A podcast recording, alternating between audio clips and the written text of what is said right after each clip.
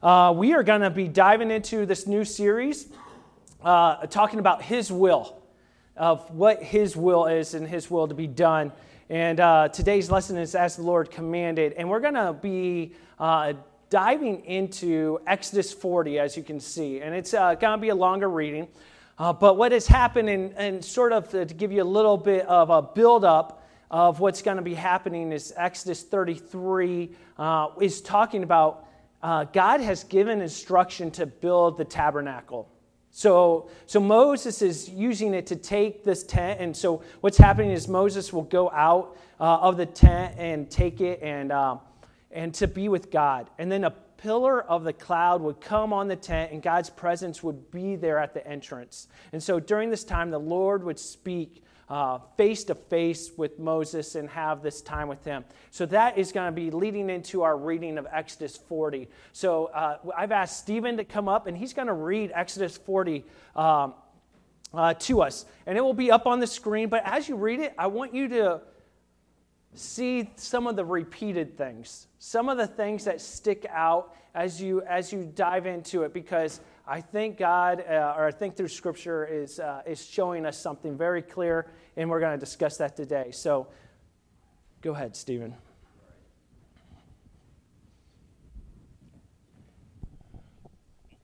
Exodus 40. The Lord spoke to Moses, saying, On the first day of the month you shall erect the tabernacle on the tent of meeting, and you shall put it on the, in the ark of the testimony, and you shall Screen the ark with the veil. And you shall bring in the table and arrange it, and shall bring in the lampstand and set up its lamps. And you shall put the golden altar for incense before the ark of the testimony, and set up the screen for the door of the tabernacle. You shall set the altar of burnt offering before the door of the tabernacle of the tent of meeting. And the altar, mm, I'm sorry, and place the basin between the tent of meeting and the altar, and put water in it. And you shall set up the court all around, and hang up the screen for the gate of the court. Then you shall take the anointing oil and anoint the tabernacle and all that is in it, and consecrate it and all its furniture, so that it may become holy.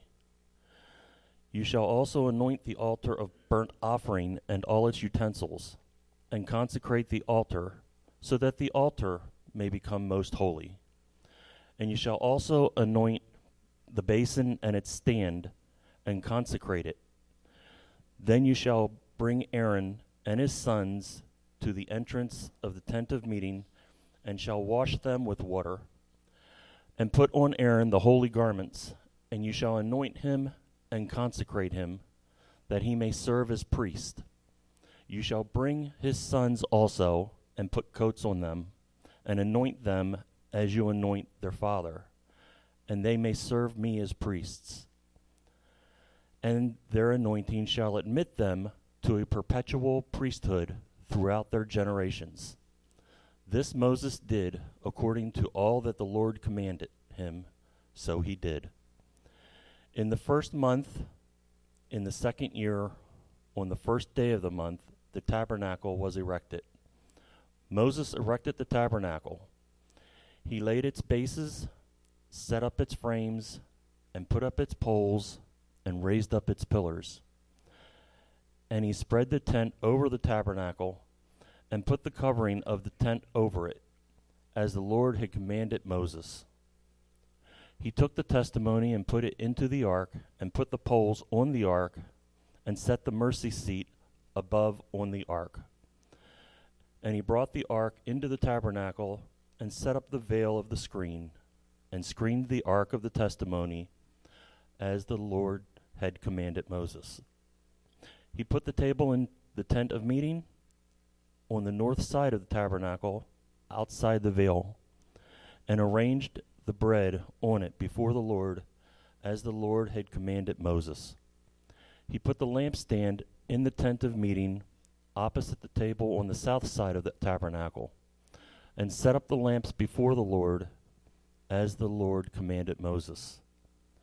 He put the golden altar in the tent of meeting before the veil and burned fragrant incense on it, as the Lord had commanded Moses. He put in place the screen for the door of the tabernacle, and he set the altar of burnt offering at the entrance of the tabernacle of the tent of meeting, and offered on it the burnt offering and the grain offering, as the Lord had commanded Moses. He set the basin between the tent of meeting and the altar, and put water in it for washing, with which Moses and Aaron and his sons washed their hands and feet. When they went into the tent of meeting, and when they approached the altar, they washed, as the Lord commanded Moses. And he erected the court around the tabernacle and the altar, and set up the screen of the gate of the court. So minish, mm, Moses finished the work. Then the cloud covered the tent of meeting, and the glory of the Lord filled the tabernacle. And Moses was not able to enter the tent of meeting because the cloud settled on it, and the glory of the Lord filled the tabernacle. Throughout all their journeys, wherever the cloud was taken up from over the tabernacle, the people of Israel would set out. But if the cloud was not taken up, then they did not set out till the day that it was taken up. For the cloud of the Lord was on the tabernacle by day, and fire was in it by night, in the sight of all the house of Israel throughout all their journeys. Thank you so much, Stephen. Um, if you noticed, there were things repeated quite a bit. If you if you partook, so many times we look at scripture and uh, sometimes and people just start reading through them like, oh, they're just they're just doing genealogy, they're just building stuff. But there, there's something that, uh, that's really unique here is that there is instruction being told. Okay? God is very specific on it. And the first point of that is you shall. You shall. There is work to be done. You shall is said 13 times in the beginning of Exodus 40. So many times when we look at Scripture, all of it, all of it is, is from God. It's pure. Um, but I think we also have to take notice when they repeat things. Like there's something trying to be said here. You shall. It's the beginning of Exodus 40, is the time that's come for the tabernacle to be built. People are, it's, it's ready, there's anticipation, but how's that built? They're, uh, they, they, for, they build it from the holies of holies to the holy place. And uh, one interesting fact that I, I did like was uh, that they built it in such a way that many people believed uh, that uh, there are many pagan religions that uh, worship the sun god. So, the way that they did that uh, was that the high priest worshiping God would have his back to the rising sun. So they would worship it in such a way that they're back, and any priest or anybody that would come in to the courtyard had their backs turned to the sun as they came to sacrifice to the true God. Most believe that the tabernacle, which is in verse uh, 17 that states, now in the first month, is that it took a year for this tabernacle to be built, and it was, uh, was erected, uh, as in verse 17 states, now in the first month of the second year on the first day of the month, the tabernacle uh, tabernacle was erected and was completed almost one year after the exodus of Egypt. And so there is a time, there is a time that we have to listen to what God's saying, that you shall do it. The reason why I had that picture up earlier that I told you to remember about, where there was a, a little bit, so there's a two hour uh, distance or two hour time gap. So if it's 7:45 in the morning, uh, like here, or, uh, like our, our here, it's you know 9:45. You know, no, actually it's opposite. It's 9:45 here, 7:45 there. So it's 9:45 there. So we got to sleep in a little bit. Not so good coming back. Uh, so 9:45. So we got to sleep in. So we would get up and we would get our stuff around and we would go down there. Um, but in the morning, that area was where they would get all the horses ready. So by six, seven o'clock their time, all the wranglers are out there brushing the horses, brushing to put the saddles on. And they have then to put the bid on and then put everything done in order for us to go riding. So many times we jump right to like, we have to be here. There are times that there is stuff that has to be done to be built up to where you're going.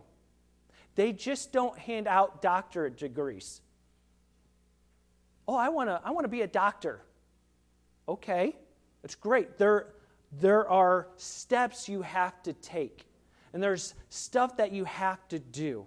And God is laying this out as you shall. These are the steps that you have to do to be in the presence of me. To be to be there, to be able to be to be that. And so these are the steps. I think so many times in our lives we want to skip steps. We want to jump steps.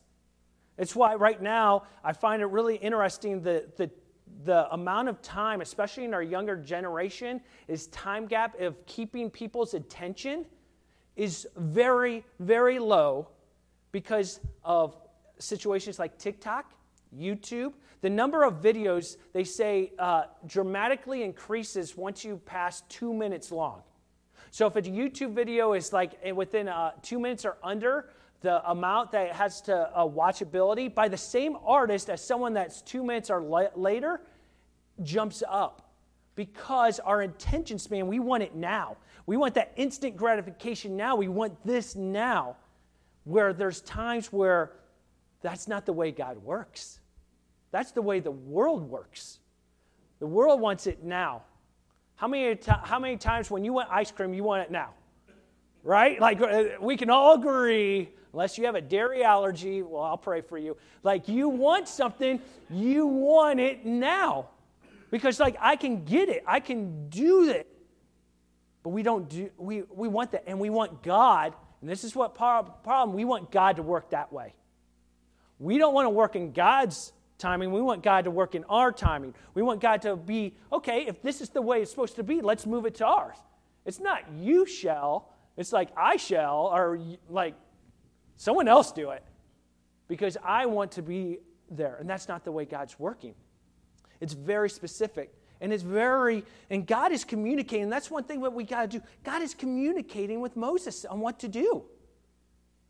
And there's many of times that God communicates with us what to do. It's the issue of do we listen? Which leads to point number two is as the Lord commanded. I loved Stephen because we talked right beforehand because I asked him to, to read it. And he's like, I read this a few times. Stuff repeats a lot. And uh, as the Lord commanded, like, I don't know if you're going to preach this on this or not, but you should at least bring it up or something like that.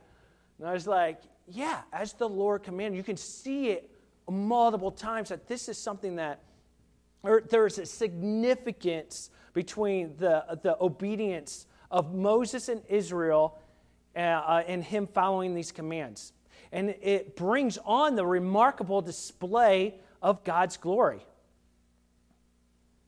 And one thing, though, I want you to, uh, to make sure you don't understand, and uh, I, I liked reading this in, in Guzik, is that we shouldn't think that Moses or Israel earned the display of glory because of their o- obedience, yet their obedience welcomed it. And that's saying, uh, what, it's uh, basically what a great thing to live on. We don't earn our rescue, and God doesn't love us more if we uh, obey or, or, we mess up. Yet, undeniably, when we walk with God in light and truth, there is blessing. Because it says in Proverbs 3 5 through 6, Trust in the Lord with all your heart and lean not on your own understanding. In all your ways, acknowledge him, and he will make your path straight, or he shall direct your paths. Moses did all that God corrected or directed him to do, but he what he also did is he did it in the order God wanted it to be done. So many times when God directs us, we want to be like skip to the end. We want to jump to it. And here's the main question. Some of you are like, well, how, God, how does God direct us? How does God direct us today?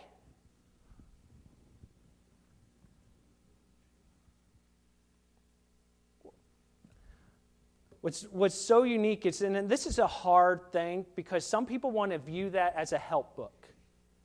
And there is a, there, there, it's truth, so it's going to help you. But so many times people want to pick out scriptures that, like, make my point fit me. And that's not how it always works. I'll tell you a lot, it's not how it works. It is the whole story, it's the whole thing that leads to Christ. But it's giving you the truth and the pure truth of what it's speaking about. And the Holy Spirit is guiding you too. I think so many times we gotta be, we can't uh, go off of like, oh, I'm feeling this way, I'm feeling this way. But have you ever felt the Holy Spirit tell you something that you know you're supposed to do? Like you know it. And because what usually it is, for me, is usually it goes against what I want to do. The flesh wants to do something, God's like, no. And then you have an opportunity to be obedient or not, as the Lord commanded. Are you doing as the Lord commanded? So many of us want to be, you know, like, and I, will tell you, uh, I have a relationship that, like, I want to uh, heal, strain. There's been lies and stuff said, but I, uh, uh, from the other person, and I want that to be healed. But part of me, like, the flesh side's like, I'm good. I don't want to deal with it. I can move on. But am I following what God wants or am I doing what I want? Because what I want is different than what the Holy Spirit's pushing and what the Scripture's pushing. And I want to follow that, not what I want. What I love too is uh, uh, the Matthew Henry commentary talks about even as great of a man as Moses is, Will we put Moses on the Mount Rushmore of biblical people? Yeah, most people would put him, David, Abraham, you know, he would be on the list. But even him, even him, he looked at it, at all the heroes, he followed God's instructions and he didn't add to it or he didn't diminish it. He was obedient to it. So many times these men were great because not of what they did, they just were obedient to what they were called to do. I think that sometimes where us as Christians, we want to we want to do all this stuff, but we aren't being obedient in what God's called us to do and is calling us to do now. So the Bible is where we get our instructions. And it's not made up of your heads and feelings. Culture right now is telling you do what you want to do. You be you. You know, I talked about that a little bit downstairs. Like you, you do you. No, you're supposed to follow his instructions. Even when you don't understand. Even when life is hard. Even when things are going well. I find it really interesting. Sometimes when things start going well, I was just told of a story yesterday, uh, or actually two days ago, of this guy had a major back surgery. And um, he's not a very kind guy. But all of a sudden, he realized it was very dangerous. And all of a sudden, he got him into scripture. And because uh, he was nervous, like, what happens if I die? And all this kind of stuff. And he actually got through it and healthy. And, uh, and you, uh, my friend said you saw growth. But two weeks after the surgery and stuff was going well, he went away from it. Because, ah, I, I get to live a little bit longer. Things are good. And like things are back at it. And I think sometimes we always think we go to God when things are bad, but do we go to God when things are good? And like, that's not the way we're supposed to live. That's not how it works. But as we dig into this, as we continue to talk about as the, the Lord commanded, because Moses followed it, the cloud then comes upon the tent. Well, he, the, he, he covered the tent of congregation, and then the glory of the Lord filled the tabernacle. Now, there's different, uh, there's different uh, things that people talk about, like what's going on. The first is that God is showing his approval like God is now sh- uh, uh, showing up, but also people believe that this is the same cloud that has led them out of Egypt and led them to where they are, and they are now settled. And many consider that this is the fulfillment of Exodus 29 45. Of the statement says that God says, I will dwell among the people of Israel and will be their God. That God is now living among, his, uh, among the people and his presence is with them. So, because of this, because Moses followed the instructions and checked on them, because he did this, as the, uh, he, he was told, you shall, and as he did this, now God gets to dwell among them. And this, uh, in studying this, the he, Hebrew word uh, translated abode or settled is that shu, shukuna. Uh, shukuni, or sorry, shukuna is the English word that the abiding presence of God the abiding presence of God, that God was pleased and God was with them. How awesome would it be to be that considered that in your life? God is God is among you. God is with you. Like if we're that church, if we're that church, it's like you can say a lot of things, but God is with them. You can say a lot of things. It's God with you. It's God abiding in you. It's the abiding presence of God with you. The glory filled the tabernacle so much. And it, the holy that Matthew Aaronson talks about that God is light. There's a consuming fire. The what the clouds there. That God's glory filled the space uh, so much that Moses couldn't enter it. And this isn't the only time um, that uh, in 1 Kings 8:10 uh, in Solomon that God filled the temple that they that they could stay out there's still a separation. That God's glory and light and, and what He is is too much. Moses, one of the greatest of all times, couldn't even stand before him at that time. The reason why I bring that up is that without glory, it was just a nice tent. It was a nice tabernacle. And just like if this church isn't filled with His glory, it's just a nice building. It's just a nice building. If your house is not allowing or obeying God, like it's just a house, it's just a it's just brick and mortar. It, it's to be filled with His glory.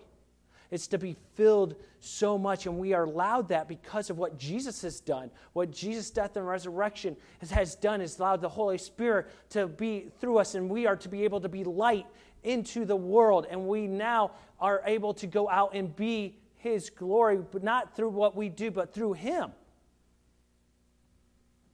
And the reason why that is do you listen when He said, You shall do this? Are you obedient as the Lord commanded? Do you say, as the Lord commanded, that's the way I'm going to live my life?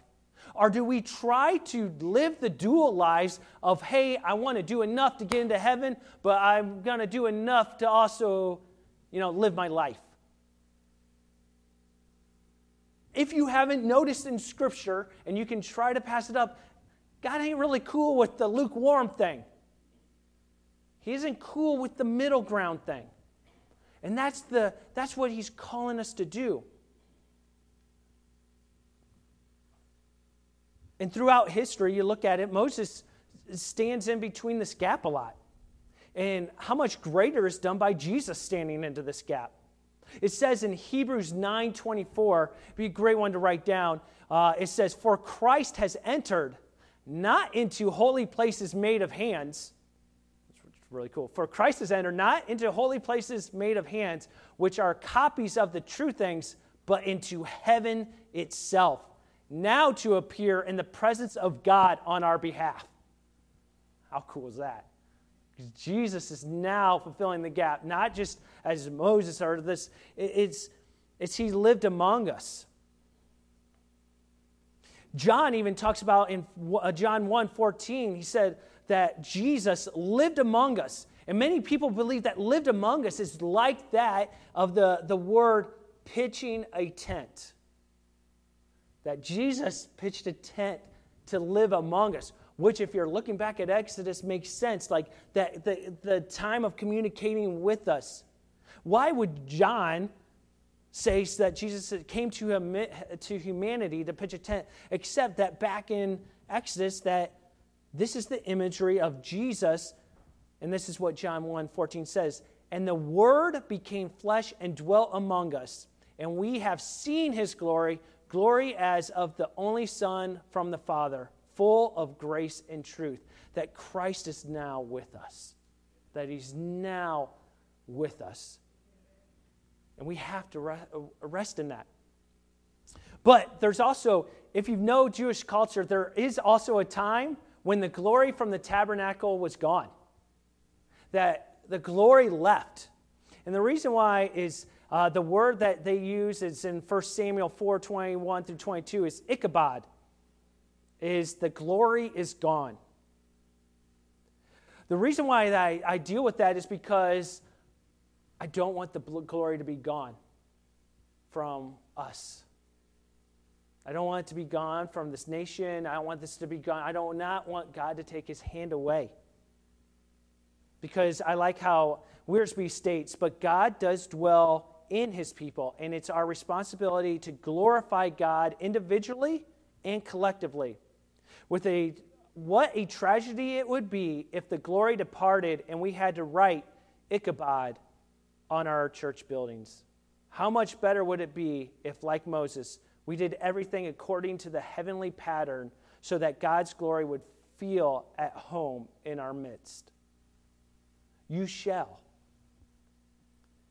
as the Lord commands.